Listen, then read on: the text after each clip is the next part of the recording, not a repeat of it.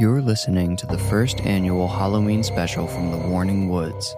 This is part two of a five part story that will arrive at its haunting conclusion on October 31st, Halloween.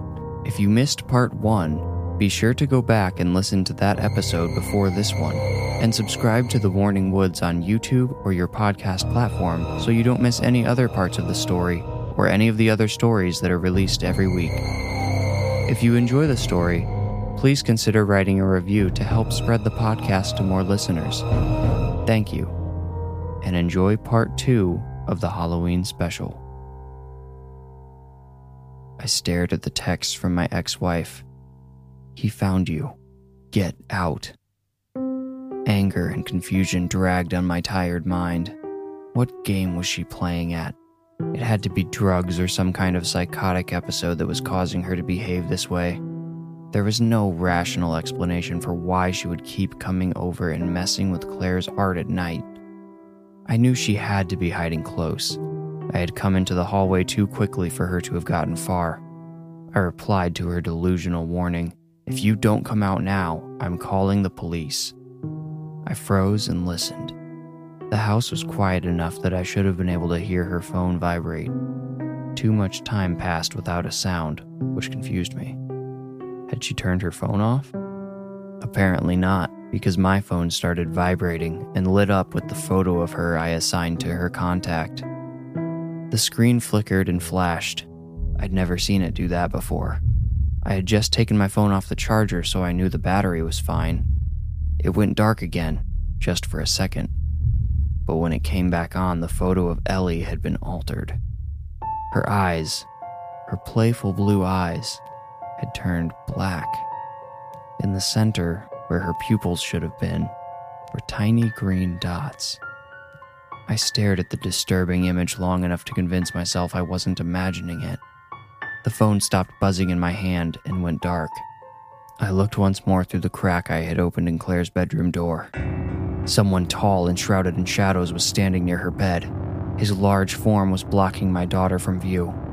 Claire! I shouted as I lunged forward.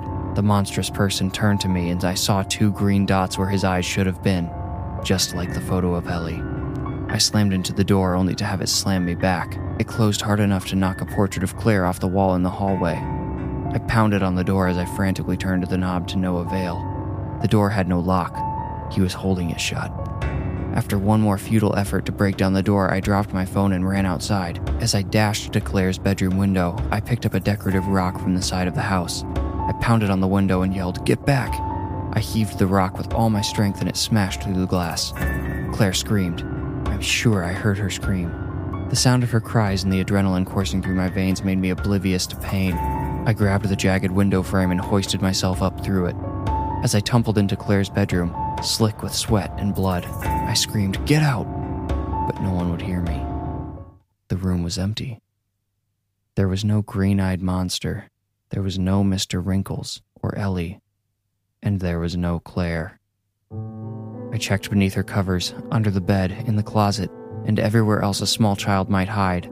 In complete panic, I started shouting for Claire as I checked under the bed and in her closet again, but received no response. I went to her door, which opened easily now.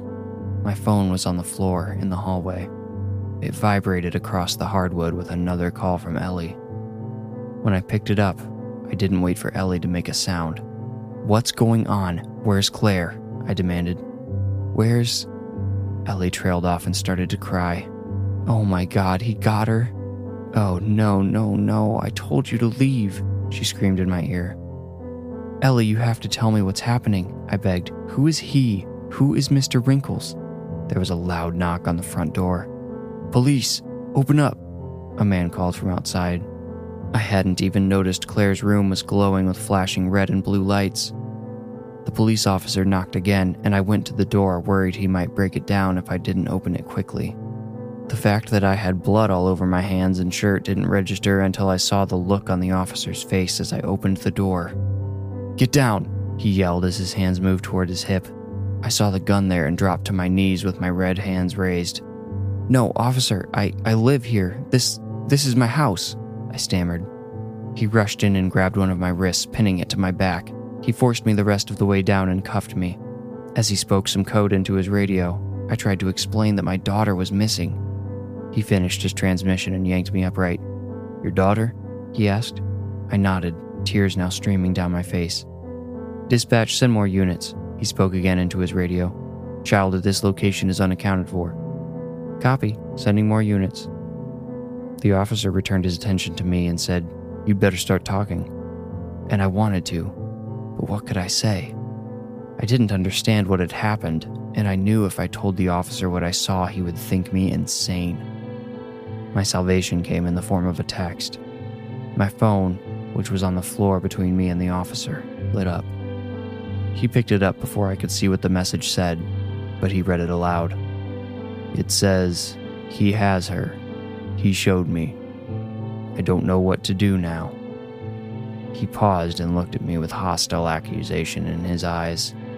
Sirens approached in the distance. Who has her? he demanded. I snorted and swallowed a wad of mucus. I pinched my eyes to push out the remaining tears before I looked up at him and said, Mr. Wrinkles.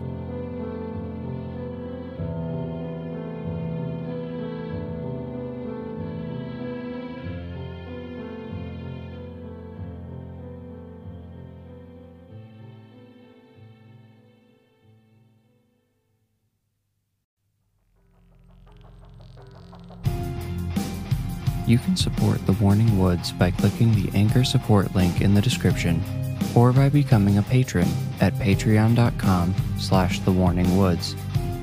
Of course, the best way to help is by writing a review and following this podcast in Apple Podcasts or subscribing on your favorite podcast app.